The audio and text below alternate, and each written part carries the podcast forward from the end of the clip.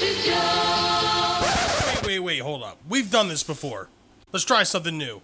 One, two, one, two, three. Rage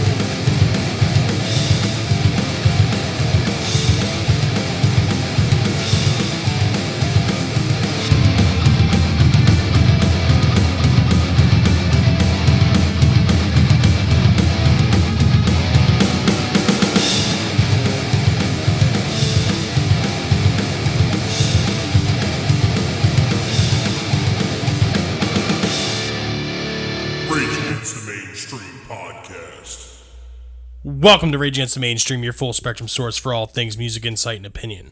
Today is February 1st, 2021. Made it through a month. Made it through a month. Yes, sir. Barely. Barely. But we're here. My name is Bill, and I'm joined here with Steve, as always. As always, hello. How you doing? Well, you know, hanging in there. It's uh we live in the United States. Yeah. In episode two of our uh, syndicated radio show that we record in batches. Yes. I mean, it's not like I haven't seen you in like, you know, a week. Pretty sure we had a smoke break in between these two weeks. It's basically what separates these episodes. So, in between the walk from the from my backyard into the podcast studio, have you encountered anything new or interesting this week? Um, yeah, conveniently, I stumbled upon a new Rob Zombie album that's coming out March 12th of this year. Uh, obviously entitled something of ridiculous nature because that's what Rob likes to do. Yep. The album's called The Lunar Injection Kool Aid Eclipse Conspiracy. no shit. That's what it's called? Oh yeah, the uh, the song that came out at this point in time is called "The Triumph of King Freak," a crypt of preservation and superstition. King Freak. Yeah, it's um the thing with Rob Zombie is um um La Sexorcisto with his White Zombie era is an absolute phenomenal album. I actually recommended it early on in this podcast. I love Yep. that album. Rob Zombie solo shit. It's more so for like the shock value, I think. Yeah. But the thing about Rob Zombie is because even in his movies, he's just my brand of B movie horror, I guess you could say. In his Yeah. music videos, the music provides the feel because you're seeing the videos with the music, so your brain's starting to like comprehend those two things together. Yep. So when I listen to Rob Zombie music now, I just I get that 80s horror vibe every time I listen to it. And again, the song that came out, it's Rob Zombie. I guess you could say he's his own brand Generic of music. He's his own brand of music. Um, but again, I talk about this all the time with artists that I've always loved and been familiar with. I'm always going to give their new music a shot. Yeah. You know, there's a certain band that we discuss on this podcast multiple times, and every time they've come out with an album, and I still listen to them, and I'm still disappointed. Yeah. But when they put out new music, I still fucking listen like an asshole. You have to. Yeah, I give it a shot. and it's even with artists that I don't know. If it comes recommended, I'll give it a listen because that's how I am with music. So this new Rob Zombie album, I'm not going to go out of my way to pre-order it, put that way. But You'll wait for it to come. yeah, I'll listen to it. Yeah, give it a shot. Wait until they release half the album, you know. Which is going to happen, I'm sure, because again, we're still uh, where we're at at this point in the podcast. So at this, you know, later on, by the time we actually reach this date, there could be seven songs of the 15 that's on there. We know how music is today. yeah, exactly. There's We- no more waiting. Oh, a series is on Netflix. I'm going to watch every fucking episode today and be disappointed that season. I had my nephew. All right, this is totally off topic, but I had my nephew. I forget the show we were talking about, but he found out he had to wait a year for the, for the next season. Oh my god. And I'm like, dude, it's not my fault you watched the whole thing in two days. There was a point in time where seasons meant seasons, that if it came out in the beginning of summer, you got it finished by fall. Yeah. Because that's how they released the you had to episode. wait until summer again. yeah, and you're only waiting six months. Not my fault you decided to watch every episode in a fucking 24 hour time period. I did that with uh, the show Glow on Netflix. Okay. Watched season one and two in like a week. Oh, yeah. I do that. fuck. I do that with Stranger Things every time Yeah. it pops on, you know? I yeah, actually, that's what we do when Stranger Things comes Yeah. uh, opens up a new season. We take off work. and you're so sad. Watch the whole thing. year. Yeah. Yep. Yep. But music, I mean, it's kind of going the same route. Yeah. I listened to half this album already, so when I listen to it again, I already know the lyrics to half the fucking Exactly. album because It's familiar at this point. Yeah. They're they know what they're doing. Yeah. But going back to Rob Zombie for a second, I, like I mentioned before we even started the show, I think the thing that draws people to Rob Zombie is also kind of the same thing that draws people away from Rob Zombie is at least the way I perceive it. It's almost like an exit from like normal life or Yeah. exit from reality. Like Rob Zombie takes you to this like cheesy '80s horror. Place. Yeah, there is like a minor hypnosis throughout yeah his music. Yeah, Like honestly, like if you put on like Sinister Urge or like Educated Horses or you know uh, any of them, anything off of Astro Creep. exactly. It just like it takes you to another place. Yeah, it does. It's just like you're just in like a trance. Yeah. almost like uh, in Beavis and Butthead Do America when they're in the desert. Yeah. and the White Zombie song's playing. And Oh, it's yeah, like yeah, all like the Rat Fink characters and Yeah. shit. Like that's pretty much what happens in real life. exactly. yeah, but the music video too for the song is awesome because again, like you're saying, it just puts you in this like you're just zoned out. Yeah, you're just I don't there. even know what I'm listening to half the time. I'm just like, this is it's Rob Zombie. Okay, Have you ever seen him live? no, I have, and it's the same exact thing live. and it's awesome. Yeah, they do like the shit His that's playing on show's that music video yeah. is like it's what's playing on like multiple screens throughout the stage. Wasn't he playing in Airheads? Wasn't he the cameo appearance during the club scene with Chris Farley as the cop? Wasn't Yes, that Rob Zombie I playing? so, okay, yeah. okay, okay. Yeah, yeah, yeah. yeah. Okay. Yeah, Yeah, but we didn't mention that in cameos. I don't think when we talked about that, like Cannibal Corpse and Ace Ventura and Yeah, fucking singles. That's an honorable shout out from a previous time. yeah, exactly. That what that what season was that? One, Who knows? two. Who cares? Whatever. It's- we're just putting it out there now. But um, yeah, I mean, you, you- Rob Zombie's just great, Yeah. and honestly, he's one of those artists. No matter what he puts out, I'm going to listen to it, and chances are, ninety fucking five percent of the time, I'm going to enjoy it, Oh yeah. just like that. Yep. Totally agree. And what about you? Um, More interesting since our uh, five minute intermission. Yeah. See what happens is we have like lists of shit we find interesting, and we just divulge it. Yeah. um, this is something that you had had a minor, um, like a minor understanding of until you watch the full thing on YouTube, as I do, falling down the rabbit hole. Um, Phil Anselmo's uh, video series called Metal Grasshopper, Yeah. where he takes, uh, I believe the dude's name is Dave, and he's trying to turn him into like a like a metal god. And like everyone, I mean, if you follow like metal shit on Instagram or Facebook, chances are you've seen the video of Phil Anselmo forcing the guy to smoke a cigarette and scream metal vocals in the middle of like a bayou or whatever.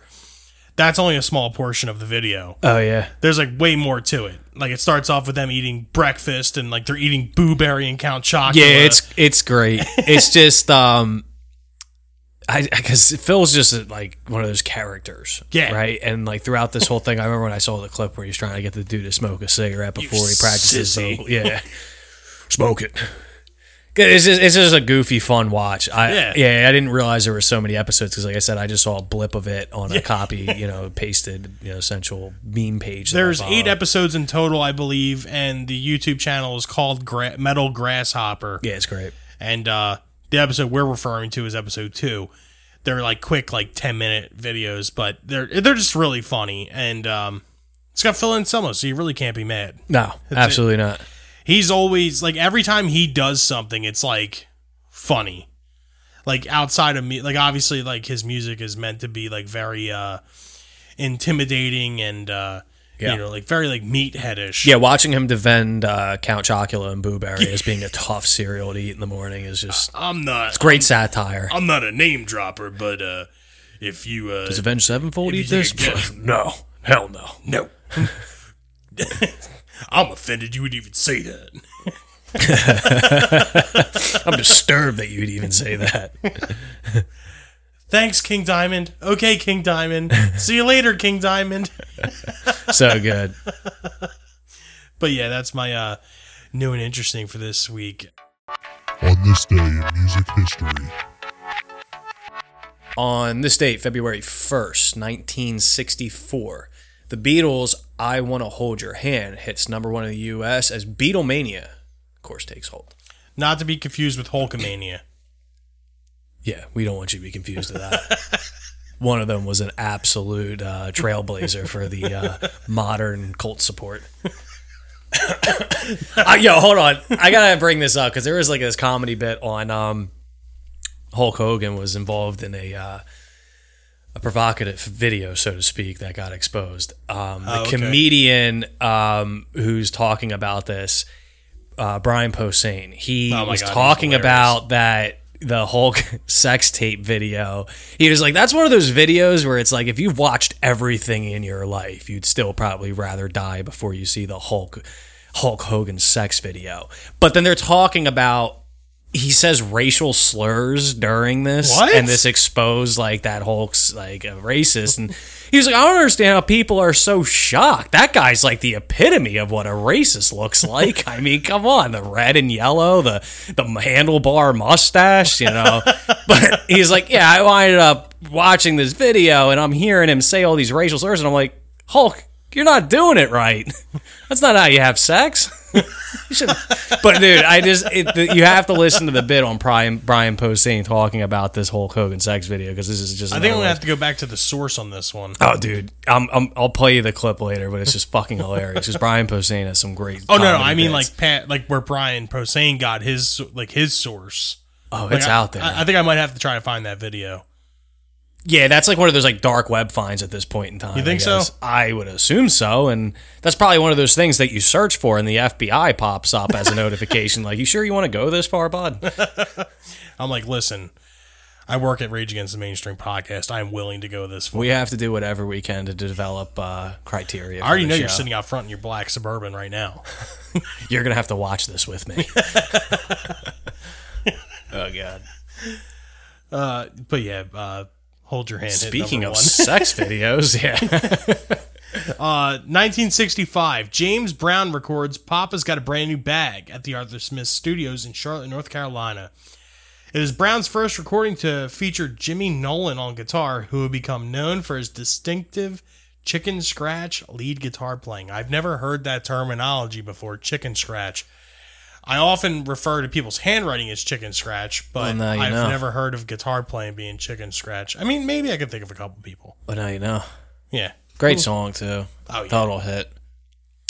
Uh we're gonna go down about 19 years later in 1984. The musical drama Footloose opens in theaters with the soundtrack featuring Kenny Loggins, Deniece Williams, and the multi-talented Sammy Hagar. The Red Rocker. I drive 55 on purpose because he can't. Two songs from the movie Footloose and Let's Hear It for the Boy go number one in America. wow.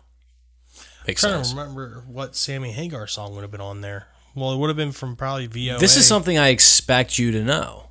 Yeah, I never. You're the Sammy Hagar resident on no, no, this no. podcast. Van Hagar resident. There's a Oh, difference. so you're okay. So you're not really into no, the solo. like like like I know about like Montrose and shit because Yeah. I think everyone does because Montrose is great. But like as far as like Hagar goes, like solo a solo act, I really only know VOA. okay. But So here's something interesting for you to research afterwards. yeah, I'm gonna have to look this up. All right. Uh, three years later, Journey wrap up their Raised on the Radio tour with a show in Anchorage, Alaska. It was their last tour with Steve Perry, who makes one more album with the band, Trial by Fire, in 1996. The fact that Journey continued on without him is just kind of sad. well, dude, I mean, I've seen Journey live with, um, I forget the guy's name, Journey with uh fuck yeah.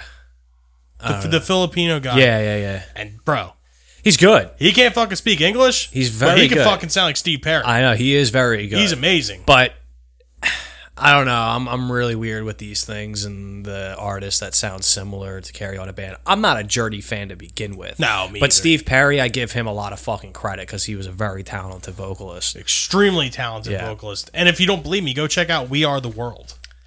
Yes. You know, he, he's got a pretty good solo part in that song. Yes.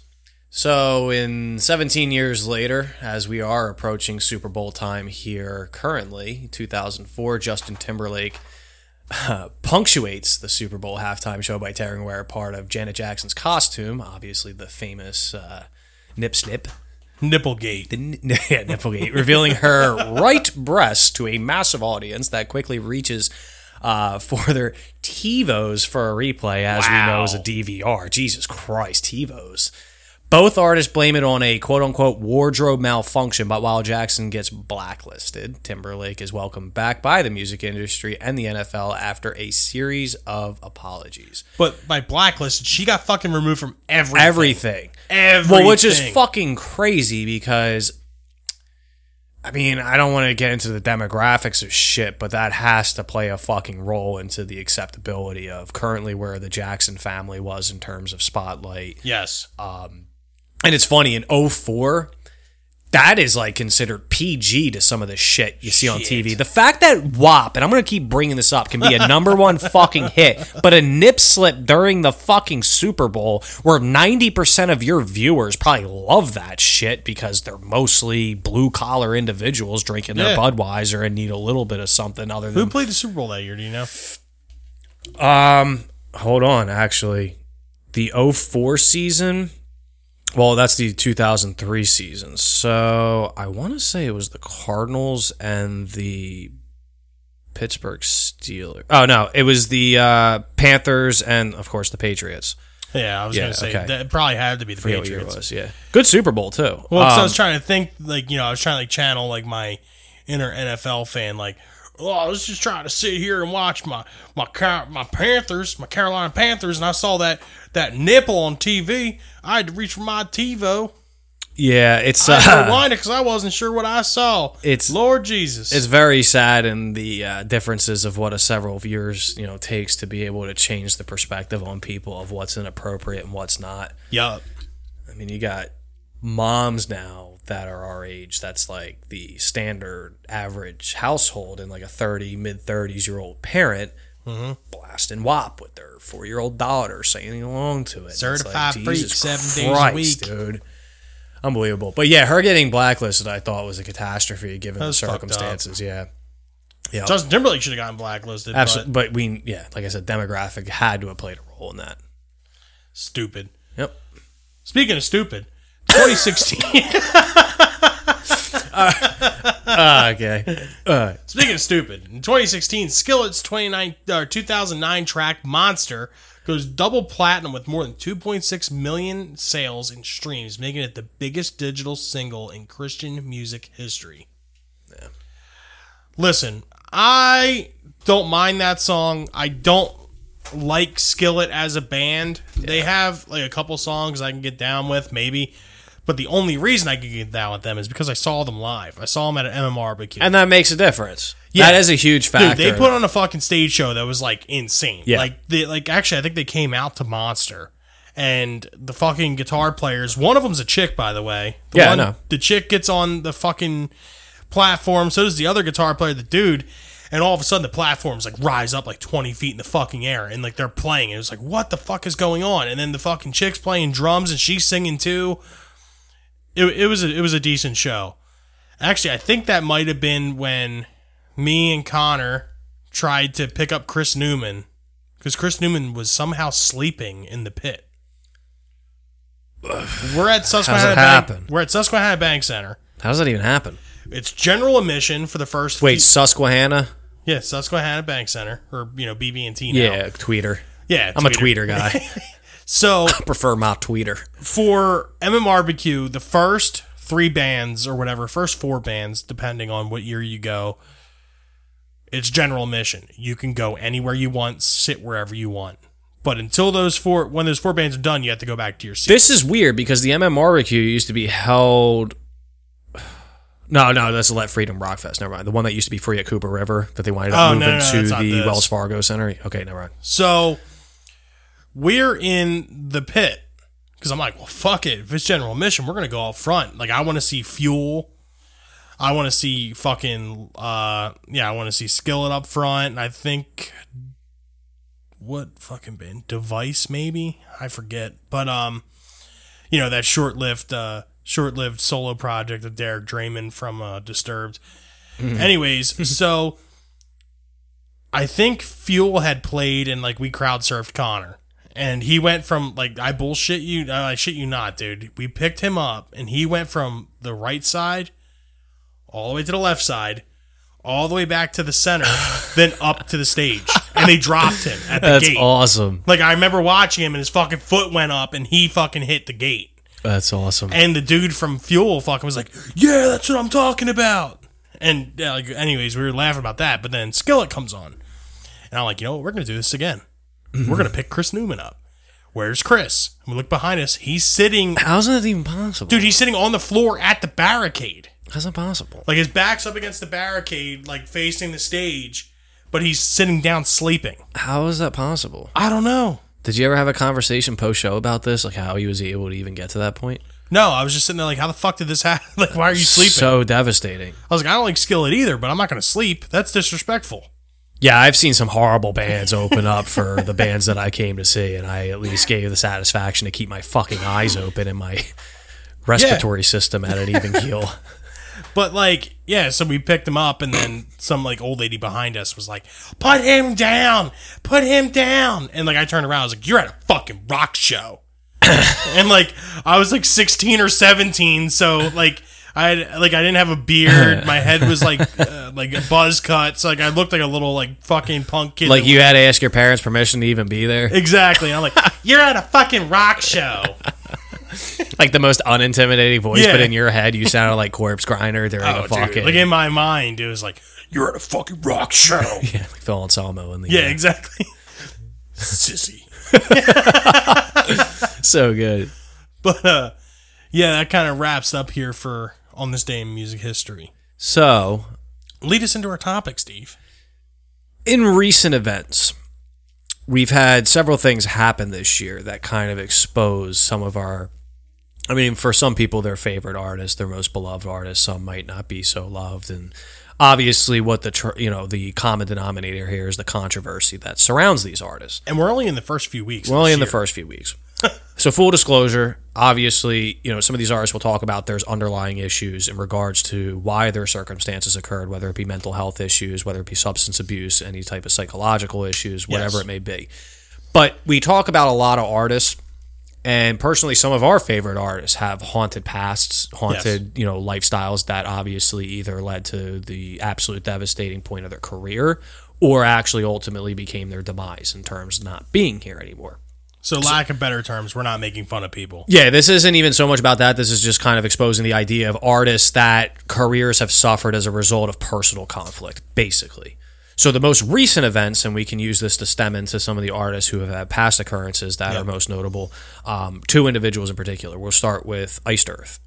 Oh yeah, And again, none of this is to say that I'm agreeing or disagreeing with the points of views of these individuals. This is just moments that have led, again, personal issues that affected their career, and Yes. what their ultimate goal is in producing music. Um, but Jon Schaffer of Iced Earth, founder of Iced Earth, um, Iced Earth being a power metal band. I'm personally not a fan of Iced Earth. They're kind of one of those bands that if they're on, someone's like listening to them because that's what they like. It's not horrible to a point where it's like this sucks. Like I get it over with. It's just Yeah. not my bag. I guess power metal is a really weird brand for me in terms of music. But he was videotaped at the Capitol. We all know what happened. Obviously, the world Yes. knows. I don't even have to explain this to world listeners, which is sad because we've become the country to be looked at for the most indiscretion and nefarious we're the re- reality TV now. Yeah, it's bad. Um, I'm surprised it's like our news coverage isn't on like MTV. It's yeah, it's ridiculous. Um, it's even got to a point where people like on ESPN are talking about like I, I go to ESPN for my sports news and I gotta listen to fucking prominent sports figures giving their goddamn opinions on political insight and it's just whatever.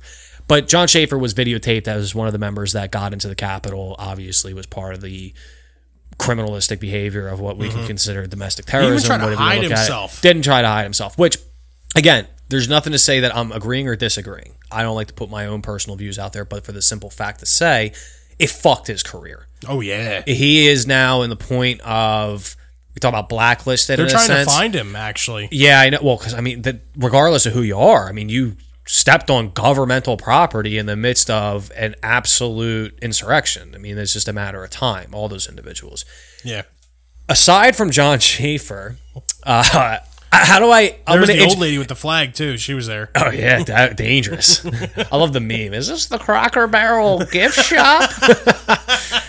um, but aside from that, also a uh, presidential candidate, I guess I could say for this person. Oh, yeah. also going through a lot of. Uh, I don't want to say expected turmoil, but he is a figure of controversy and has been for quite some time. Through changes. But our um, he was on the ballot. We know him as Kanye West. Yeezy. I don't even know where to start with this, so I'll let you give some explanation. And So- recent. All right, I'm gonna be real with everyone right here. I don't really know much about Kanye West. However, what I do know about him is from what my wife, what my wife tells me because she watched Keeping Up with the Kardashians. of course, So, pretty much what I was able to gather by what she was telling me and what kind of mind numbing shit is on E Network. Um, Kanye West, obviously prominent figure in hip hop and, you know, mogul and all that other shit and always talked about himself in the third person. So there's always been some kind of like craziness behind him. Or at least maybe just like a little bit more like up his own ass type attitude. Yeah. Now, from what I was able to gather is his mother had passed away while while she was getting uh, Botox or you know some sort of like a cosmetic surgery that he had funded. And it seems to be that after the death of his mother, like a switch like flipped in him Yeah. and he just kind of went fucking like just absolute haywire and you know starting churches and running for president and the maga hats and Yeah, just fucking, totally like, name it, outlandish like, behavior that you couldn't rails. expect. Yeah.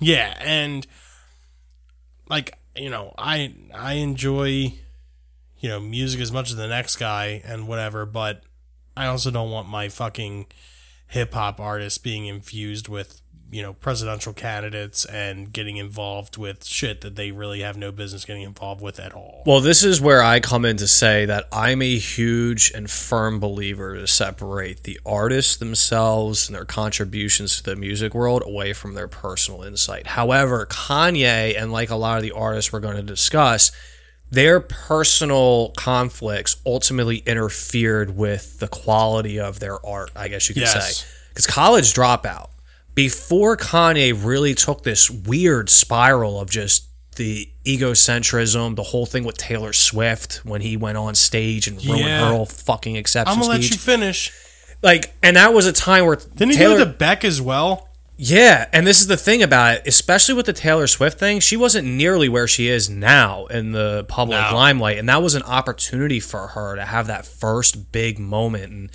a girl her age and anybody, regardless, when you reach that level of success, like it's surreal. And to have someone like him, who just notably puts him out there to be bigger than life, interrupt. That's the memory you're going to have. Now you're just Yeah. part of somebody else's moment of bullshit as opposed to your own personal success. all because some fucking jackass had to go suck jay-z's dick for a second It's unbelievable. that's And- literally all that was And the thing about it is, as time went on, then he came out with the Yeezy shoes and really put into this public concept where he's charging a surreal amount of money for a fucking bullshit piece of, you know, footwear. if And these Yeah. shoes existed like back in the day yeah, at Kmart. of course. And if you would have went were the to school, Shaq spa- they were the they were the mountain shouting to Shaq shoes in Walmart.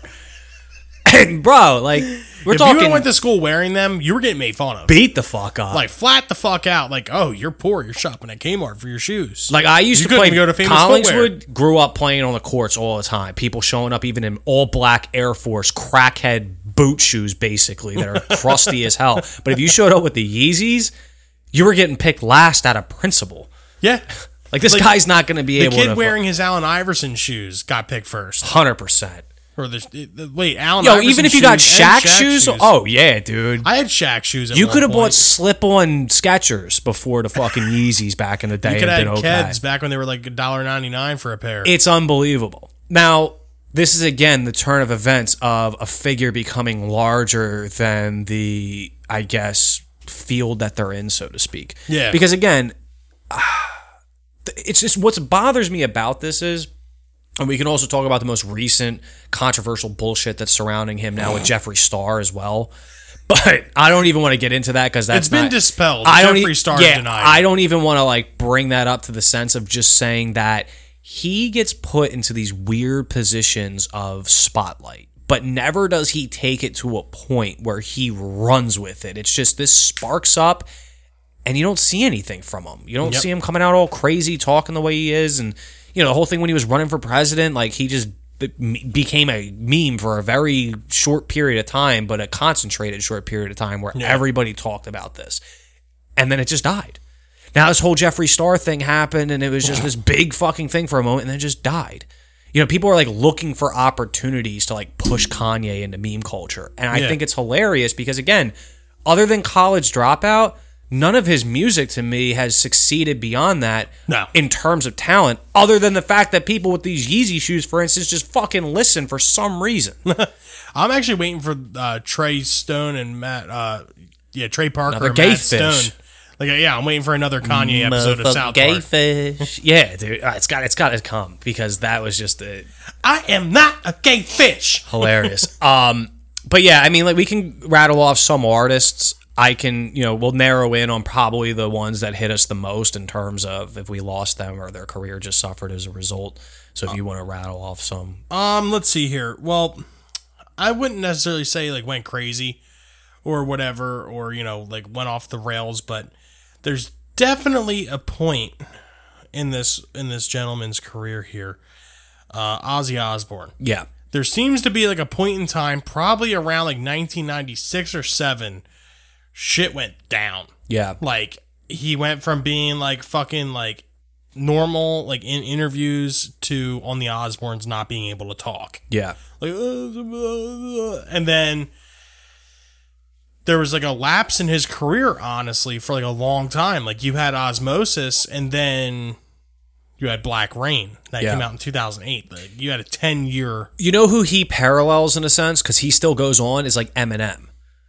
Eminem had that weird mental break, and it you know a lot of it attributes to drug use, right? Mm-hmm. Obviously, but Eminem even had that weird lapse of his career where he was still making music, but something wasn't the same with the individual. exactly Like Eminem went full Slim Shady. You know what I mean? He mm-hmm. went like past Marshall Mathers, past Eminem, like full Slim Shady, which was that immediate alter ego. Yep. Which is interesting because again, Eminem always had that personality trait where you kind of expected that. i think relapse is like a total like like the biggest example Well, we of that. disagree with this a lot, but Encore, I think, again, was like that tipping point where his music became like. I don't know how he found that acceptable considering the work he was putting out previously. And it's the same thing Oh, with yeah. Ozzy Osbourne. To have that track record and the way they went artistically is just something happened. yes and i don't know what it is i mean obviously drug Substance use abuse, yeah, It would have to be the root of whatever happened. And I mean, I think even till today, it kind of like fucks with him. Yeah. Like to an extent. I mean, like now he's like been sober for a long time, and um, he's got his health under control. But then he got diagnosed with the Parkinson's and all that other shit. But I feel like he never fully recovered. Yeah. And Ordinary Man is a prime example on how he didn't recover. The from that. Chinese democracy of the modern time. Well, apparently there's a new Ozzy al- Ozzy album being recorded. I don't know who it's with. I don't know who's on it, but I heard that there's a new Ozzy album. If this motherfucker don't feature Zakk Wylde this time, the Ozman's not gonna be coming here anymore. You're still going to listen. I probably will. Yeah, no, we'll be falling. Um, I was like, "Fuck this Andrew Watt bullshit." Yo, Steve, did you hear Ordinary Man? I'm not listening to goddamn song. I listened to the whole thing. It wasn't that good. Because we know it. It's going to happen. Um, I think also artists, too, if we're going to use like, because like Eminem and Ozzy kind of have the same trajectory in terms of the way their careers went. And uh, I think two artists, too, that remind me similar had the same issues arise where their career not necessarily talent wise suffered because it was just short lived in the sense of where they could have been was Whitney Houston and Amy Winehouse yeah, both of which again not all these are going to solely attribute to substance issues but both of them did. had the opportunity to be absolute staples in pop culture And the fucked up thing is that Whitney was on her way back. and the same thing with Amy Winehouse, where she had the opportunity to get the help she needed, of which many people denied it because we watched that documentary as well. Both of them, actually, both Yeah. documentaries we watched. Um, but yeah, those are two very successful artists that were in a prime position to be able, like you said, to just be the face and everything we know about pop culture during the 2000s, you know, Yes. the late 90s. And again, it just shows you that level of instability that every person has and how quickly it can just be totally tarnished. Yeah, and it just makes you think of like the what if. I know we had an episode about that already. Yeah. But it does make you wonder, like, you know, if Whitney didn't die, Yeah. like, do you think she would be like the, you know, like the residency in Vegas? She would have been like the by now? female Michael Jackson. Yeah, pretty I mean, much. she was headed that direction. And that's the thing. The difference between this and that like what if concept is like not all these artists are dead.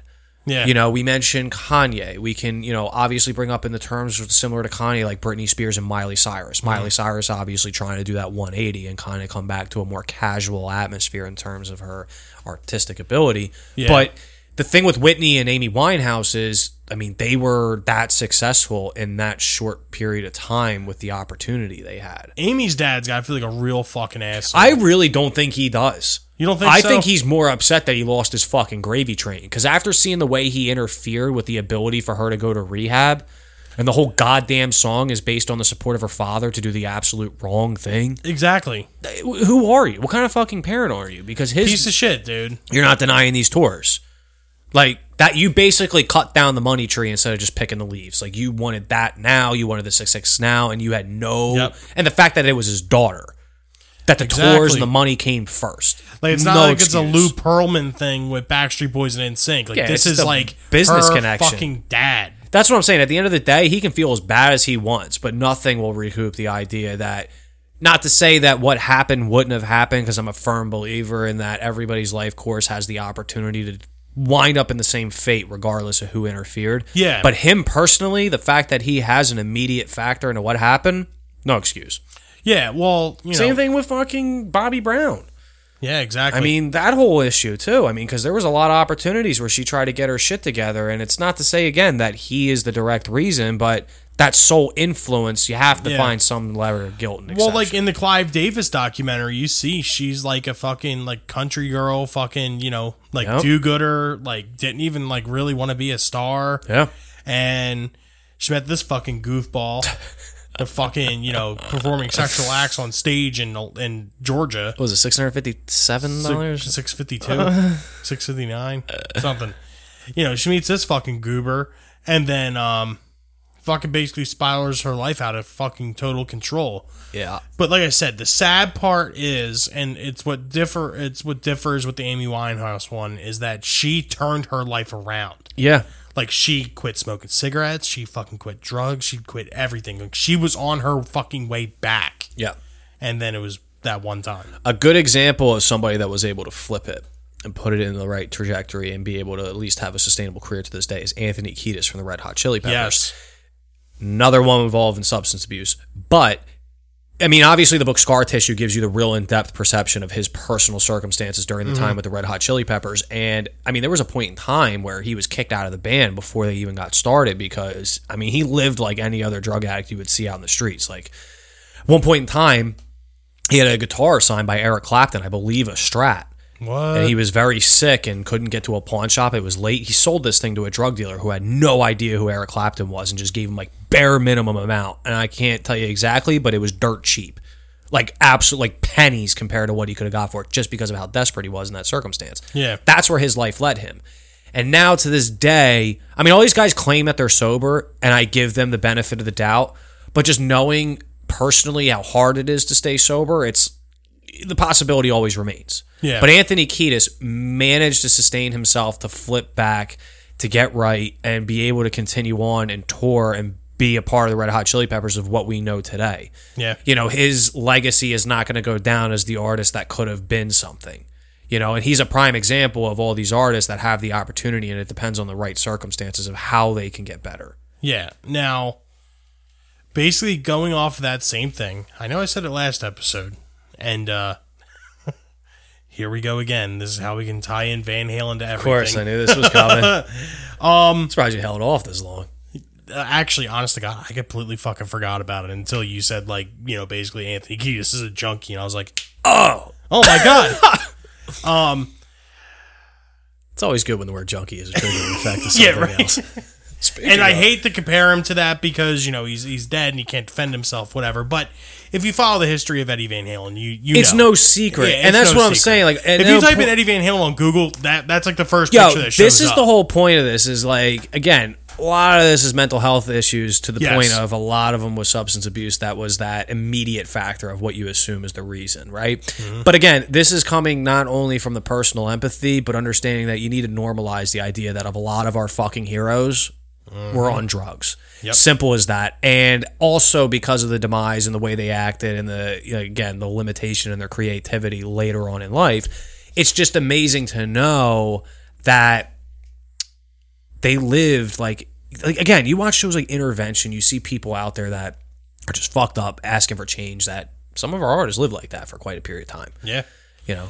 Now, in the late 90s through till like 2007 ish, 5, 7, something like that, um, Eddie Van Halen was on a trajected path to absolute demise. Um, with his cancer diagnosis and him beating cancer and the Van Halen 3 thing and like I said, if you type in Eddie Van Halen on Google, maybe not now because he's dead, but if you type in Eddie Van Halen on Google like maybe like 6 months ago, you you're going to see that iconic picture of him missing teeth Oh, yeah. scraggly ass horrible. hair. Looked like a fucking crackhead. But it's Eddie Van Halen. Well, he Halen. lost his mind and then obviously created one of the most God, I hate that it's a hit. What? Jump. Oh, That yeah. was during a pit of his like he was really becoming detached. Oh yeah, well, that's the thing. After um I believe it was after the recording of Fair Warning, he made his own studio at his house and that's where all the subsequent Van Halen records were made. Um he basically just became a, detached from society, you know, like that's where he stayed, that's what he did, that's all he did, you know. And now that he's dead and all the stories are coming out, you can just like now you know that he was just really into his fucking music and that eventually just led to him, you know, he claims that the cancer in his mouth was caused from all of the speakers and all the other shit. The pick, the wasn't metal it? pick in Yeah, his yeah, yeah. and it gave cancer in his tongue. Whatever. Um, but he literally went fucking crazy. Like I don't know if you read the story. Maybe I sent it to you. Uh, there was at one point where he was contacted by Fred Durst to join Limp Bizkit. Oh yeah, you brought this up. The, the Briefly, yeah. as as Fred Bur- Durst had uh, Fred Burst as Fred Durst had explained it. The greatest Stan guitar- Marsh, more like Stan Durst. Fred Burst.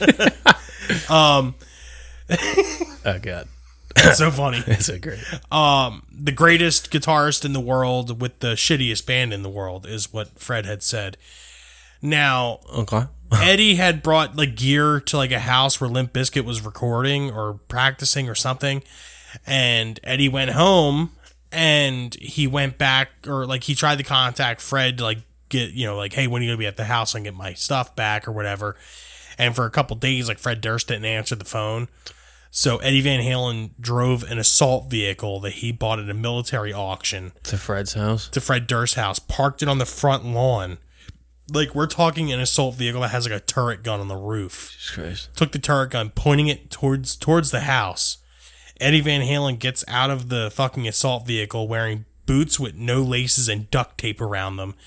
Like those like samurai type shorts that are like bunched up, his hair in a fucking samurai bun Oh my god. with a dude. camo jacket, no shirt on underneath And he was dead ass serious about this. dead ass walks up the, the fucking door, puts a gun in Fred Durst's face, and says, "Give me my fucking shit back." Oh my god. like, dude. what sane individual does something like this? I know, and this reminds me too of, I mean, just the potential of that moment of you know how long and how did it get to this point, but also in recent memory, Pat O'Brien, guitarist from Cannibal Corpse. I believe we, I believe we talked about this briefly on one episode. This is just it's one of those things and I love this is why I love meme culture because mm-hmm. as bad as shit gets, you can stew in it and be so upset and then you just get the memes of the same context about the same issue and it kind of gives you that I'd rather live in ignorance than have an absolute depressive view on the world to a point where it Yes. affects because we're all going to die.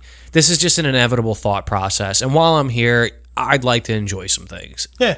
I'm not going to be completely ignorant to the fact of what's happening to where I just live in total bliss. I mean, because that's it's not going to happen. It'd be sweet. But the Pat O'Brien thing was so funny because if you listen to Cannibal Corpse, this man was living those fucking songs. I mean, they found Yeah. skulls in his basement, the amount of assault weapons that they found. Like, this guy murdered people. and was going out there full blown on tour and just doing things and And then didn't he get caught because he was at his neighbor's house with a flamethrower? flamethrower. No, I think he had a gun and like Molotov. Co- something was up. I know there was something with a flamethrower. he was causing a fucking scene. Put it that way. That led to him being exposed for the you- amount of. Could you like? I always get the picture. I mean, I've never seen his neighborhood, Yeah. but I always get like the Edward Scissorhands type neighborhood. Cookie cutter, Yeah. like very And, like, plastic Pat looking O'Brien's suburb. house like looks normal, and then he comes walking out with a fucking flame. Yeah, but inside it looks like the house of fucking like Ed Gein with like skin. Looks like the Firefly household. Yeah, yeah. I, I just and the thing with Pat O'Brien is because he's not one of those limelight figures, but he still hit a decent amount of mainstream news just oh, because Oh, yeah. of how fucking crazy it was for this guy and the band he's a part of made it that much more enjoyable in the sense of meme culture because it's like well, if you listen to their music, I mean, this was kind of like a possibility. It's like when the rappers go out there and pretty much say like, "Yo, I put two in his fucking chest," and like, Yeah. and they're basically telling about the people that they murdered. Um, but the Cannibal Corpse songs are so outlandish. So for all these things to be under, you know, discovered about Pat What was O'Brien, the meme? It was like, uh, how did you not know that this would happen? And it showed like a Spotify playlist of Cannibal Corpse songs, and it was like Hammer Smash Face. And then track two was like, I have skulls in my basement, I promise you. And then the third song was like, you know, fucked with a knife. And then the fourth song was like, I swear to God, I have assault weapons. Like, you should arrest me. it's just, it's perfect. So Um, funny. And then obviously, like we, I brought up like Britney Spears, who is currently in the spotlight as well because of the living circumstances she has. Basically, her father has like total control of her estate and everything, her mm-hmm. physical and mental health, and she's been posting like some weird. Like I, someone compared it to like the strippers in GTA, the way they dance. Yeah. Oh, she's been posting some strange fucking videos, and she's another one where her career, man. I mean, she was larger than life She had it all. during the Backstreet Boys and Sync era, she was another one of those figures of like I, I use Michael Jackson as like the pedestal because an individual in his own right being able to create that amount of music and be that acceptable to the entire world. Yep. Britney Spears had that. She had that and then more. Oh yeah. Like she she was beyond a household name. Like she was fucking lunchboxes and shit. Oh yeah. Like she was lunchbox. She was Everything. She was Everything. Backpacks. Everything. Like Britney Spears, you name it. I'm pretty sure I still have a pair of Britney Spears underwear that I wear from time to time. Oh, we don't judge here at Rage Against Me. It's fine. Yeah, I'm cool. Right next to my Kanye uh, Yeezus socks. You got Yeezy socks? Spent five hundred dollars on them bad boys. Damn, if you would have got them ten years ago, they would have what two ninety nine at the old Yeah. Kmart. You used to be able to get them in, in a bag of ten pairs at Kmart. Stock for up on your Yeezys now, for the increase in inflation value is going to be quite substantial. Well, it's almost like you were saying before with like the champion hoodies. Dude, I'll shit. never forget that when the dude looked at my hoodie. He's like, "Oh, nice hoodie," and I'm like, "I got this thing at Kmart for like nine ninety nine. When did this become a thing?" Yo, that hoodie was so fucking old too, but apparently it held up its value. vintage vintage uh champion I couldn't believe it. Should have kept it. It'd probably be worth a couple grand. You know how many times I slept in that thing, like for weeks, due to my circumstances, so to speak. um, yeah. Yeah. That thing smelled like Pat O'Brien's basement. I guarantee it. No amount of cologne could have seeped into the fabric of that thing to wither out the stench. You could have left it at the Febreze factory. Hundred percent, nothing would have done anything. They use that as the test for Febreze. That would have been like a dog that needs to be put down. They would have just told me, "Sir, there's nothing we can do." yeah, but some asshole still would have paid like two hundred dollars. Hundred percent. That was the weirdest thing about it. When the guy pointed this out, I looked at my hoodie. I couldn't remember which one I was wearing. I was like, "Thank you." Like, how much can I get for this? yeah, unbelievable. Um, um, another one is Mariah Carey. Yeah, one of your uh, beloved Christmas artists. Yeah, well, I don't really know specifics on what happened, but I do know somewhere around the 2000s, maybe like during like Confessions of Mimi, maybe somewhere around that album cycle era, she had begun a uh, relationship with uh, the one and only Marshall Mathers, Okay, yeah, and do um, recall. it- this was pre Nick Cannon, and like apparently she became like a fucking full blown alcoholic. Yes. And um, if you listen to what's the there's an Eminem diss track called like The Call or something, I believe it is, and he just like dishes out everything. and just like like she's fucking kooky. Actually, uh, bagpipes from Baghdad on Relapse. The the first line is locked in Mariah's wine cellar. All I've had for lunch was bread, wine, more red wine, and Captain Crunch. Yeah, yeah, yeah. Bread, wine for breakfast and for lunch. Yeah. and in between to soak it up, snack crackers to munch. Um, Mariah, why did we have to break up? All I asked for was a glass of punch. You know, I never really asked for much. And The it's inter- just like what? I was gonna say the interesting thing in those times, there was like a lot of controversy with those artists during the 2000s, and especially in terms of relationships. Oh, and Oh, yeah. Eminem was always on the forefront. Like if you got involved with Eminem, there was like a 90% chance you were gonna get caught up in some controversy. it was like inevitable. So I don't know if if Eminem is directly responsible. I wouldn't say that because I don't, uh, you know, I'm I'm an outsider looking in. I don't really know much about the situation, but from the outsider looking in and seeing it, there's probably a good chance, you know, because of his past, that there was probably some form of influence, like a Bobby Brown to Whitney Houston type situation. Except she was already on the path of destruction. That's what I was saying. Is she the Bobby she's Brown? never she's never recovered. She's the Bobby Brown. Eminem made a full 180. Actually, that motherfucker went 720. Yeah. No, uh, well, uh, well, it wouldn't be 720. It would be 540. 480. Five, yeah, 540. 540. Yeah. He did a 540. We know math here at Rage We math very We good math here. good. Yeah. he Love the did- maths. He fucking went around and then back around again. Yeah, he did. And she just stayed, you know, stagnant. Yeah. And then the Nick Cannon shit happened. Oh yeah, I forgot about all that Yeah. too. Jesus And she Christ. used like beat him up and all kinds of crazy shit. yeah, total Bobby Brown the fuck out of Nick. Cannon. Yeah, Nick Cannon, dude. You just stick with your what the hell's the name of that show? Wild 'n Out. God damn it. Yeah, but here's the fucking thing too, which is goofy with fucking Nick Cannon's goofy ass. He fucking saw Eminem fucking rip Machine Gun Kelly completely out of the fucking rap game completely. Motherfucker made a pop punk album. Nick Cannon's like, I'll come at Eminem. Yeah, I, you I ever can notice write that? a diss track. I can write a diss track, and it's like, are you? I was you gonna say, did Eminem like totally destroy MGK's like rap ambitions? yeah.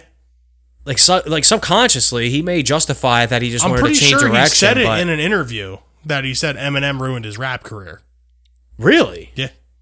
If you search it up That's on Google. I'm pretty sure it's a thing. And that's he- impressive. Yeah. At Eminem's age, the fact that he still is able to go out there and put you in your fucking place. Well, if you haven't listened to Kill Shot yet, I suggest giving it a shot. Absolutely. And then listen to MGK's fucking Rap Devil, which I don't think can hold a candle to Kill Shot by any means. I mean, you could call us old fashioned, but terms of the most recent events of any hip hop disputes, that gained the most notoriety simply because Eminem will always go down, arguably, as one of the best battle rappers of our lifetime. Yep.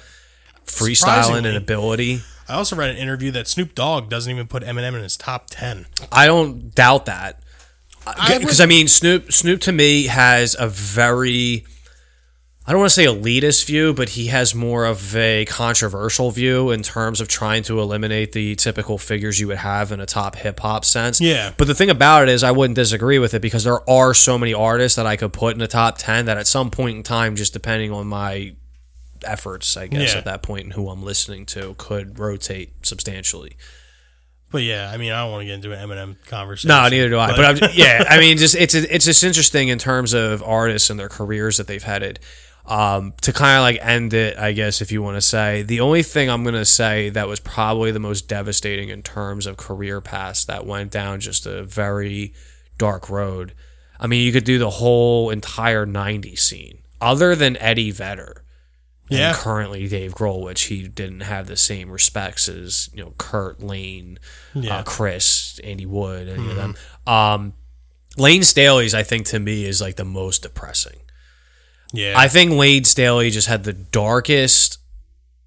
Uh, I wouldn't say darkest like end, but his road to demise was just so Bro, he was depressing. dead for two weeks before they I know him. that's what I was saying, and like you know him being in those bars, and they said he looked like he was like ninety pounds soaking wet, and Mm-hmm. he's just with the sunglasses on, just drinking, and just being such a loner, isolated individual. It's just amazing to think because everybody has a perception when they're a kid of the artist that they fall in love with, and then when Mm-hmm. they get older, they realize that their lifestyles may have been very controversial, and also the self title.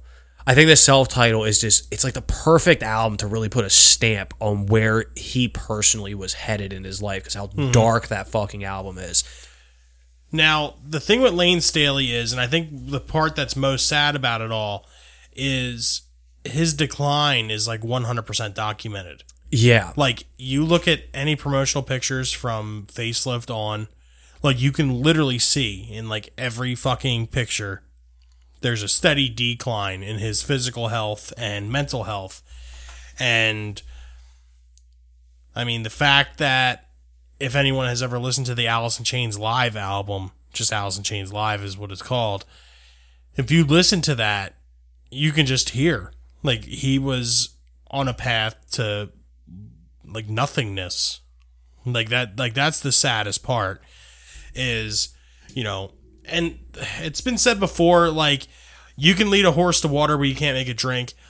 You can't force someone to, you know, get help or anything like that unless they want to. You can try as hard as you want, but until they until they accept it and until they want to do it, it's just you're pissing in the wind. And I just feel like Layne Staley was too far gone, and there was just there was really nothing anybody can do. Yeah. Oh yeah. Even to the, the like the last meeting he had with Mike Starr, like Mike Starr didn't want to end his friendship with Layne Staley with him not talking to him for calling the cops or you know calling an ambulance. He knew that he was going to die, Yeah. but he didn't want to end it the way that you know it would have. That's what I'm saying with a lot of those bands because it's even with like parallel with Scott Weiland that when drugs become such an interfering factor with the other members of the band. Sometimes you have the bands, I mean, like Allman Brothers, for instance. Yeah. Um, even when Mad Season, all the guys in there, like where they're all kind of in the same boat of what they're doing, and then some get help and some don't. Um, like Alice in Chains, for instance, uh, you know, obviously Stone Temple Pilots, then you have that interference where one individual just can't get right. Yeah, And then you're stuck in this really fucking controversial pit of like what's best for the band, but what's best for my friendship with this individual. And it makes it difficult as hell. exactly. Yeah.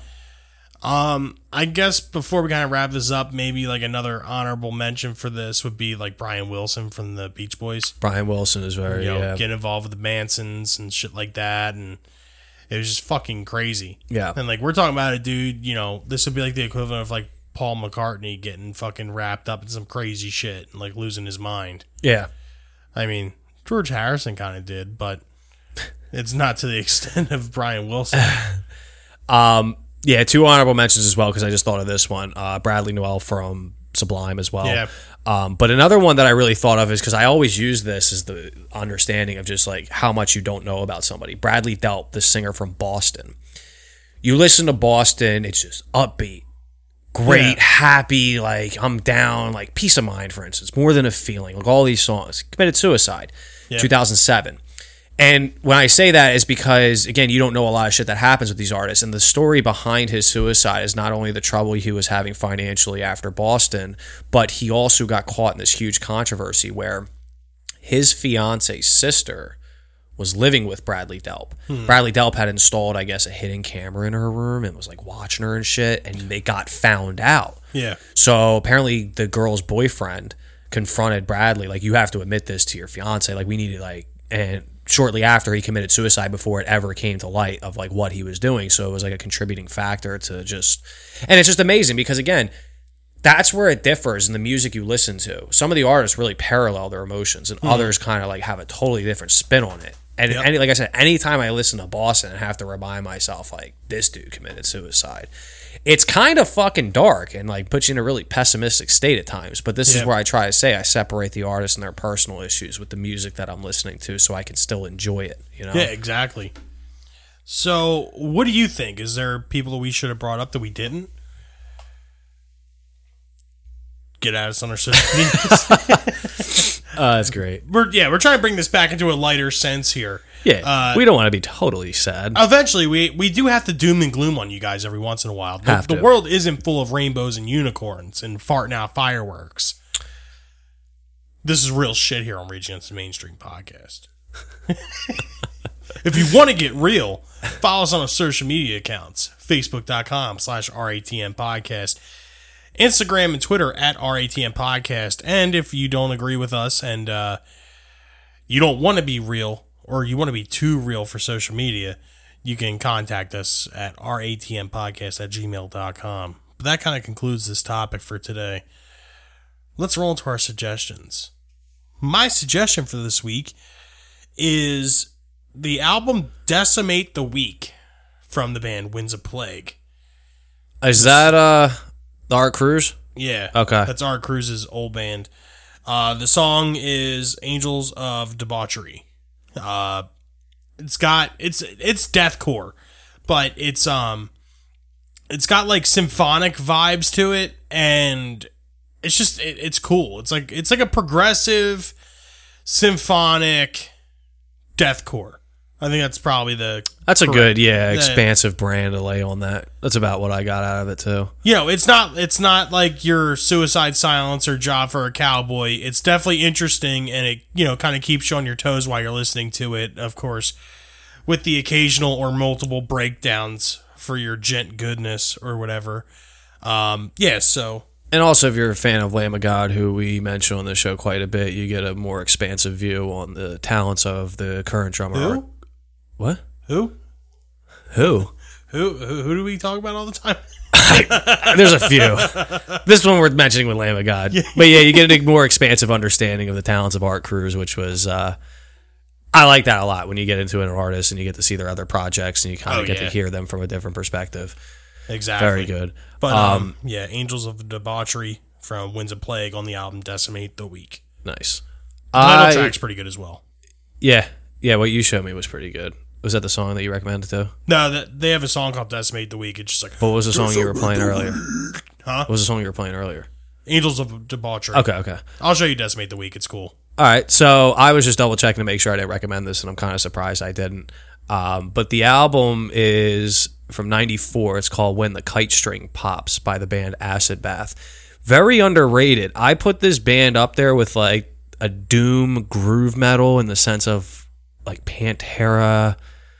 Um, very Pantera, I guess I could say, is the best way to relate it to. The track I'm going to recommend is called "Tranquilized," and the album cover is just really cool. I think too. Yeah, Yeah, the album. I like the album cover for it. that's cool. yeah, but this band, it's one of those underground bands that I found in the rabbit hole of rate your music and listen to them, and it's a fucking quality album. I like when you send me these bands. I do listen to them. Yeah, I'm gonna I'm gonna show you this song because you're gonna like this fucking song and tell me it doesn't remind you of like Pantera in a way. I guess Well, the group suggestion. yeah, our group and I'm su- surprised we haven't recommended this. you gotta lose your watch. mind in Detroit Rock City. You do. Um, our group suggestion for this week is the 1999 Adam Rifkin directed film Detroit Rock City. Very quality watch. It's yeah. just a fun movie. I mean, if you're a fan of just like Airheads, Mm-hmm. Dazed and Confused, this is just a good, fun music related. watch. Yeah, it's just a good movie. And you know, anything that involves Kiss is a good time for me. Pun intended.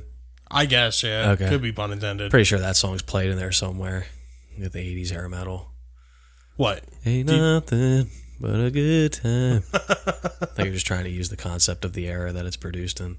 Oh no, no. I was like, I was making a literal interpretation True. that Kiss is in Detroit Rock City. Kiss with the makeup, though. Yeah, kiss with Yeah, makeup. yeah. Kiss with makeup. There's only one kiss for me. There is It's- only it's- one kiss. There's got to be makeup involved. the makeup. Oh, so that wraps it up for this week. This is another episode of Rage Against the Mainstream podcast for the books. If you like, you can reach us on our social media accounts, Instagram and Twitter at RATM Podcast, Facebook.com slash RATM Podcast, RATMpodcast.wixsite.com slash RATM Podcast. And as always, you can hit us up on our email, RATMpodcast at gmail.com. But that's it for this week. This is Rage Against Mainstream signing off. Another one for the books. As always, it's been a pleasure. I'm Bill. I'm Steve. Have a good night, guys. Thanks for listening.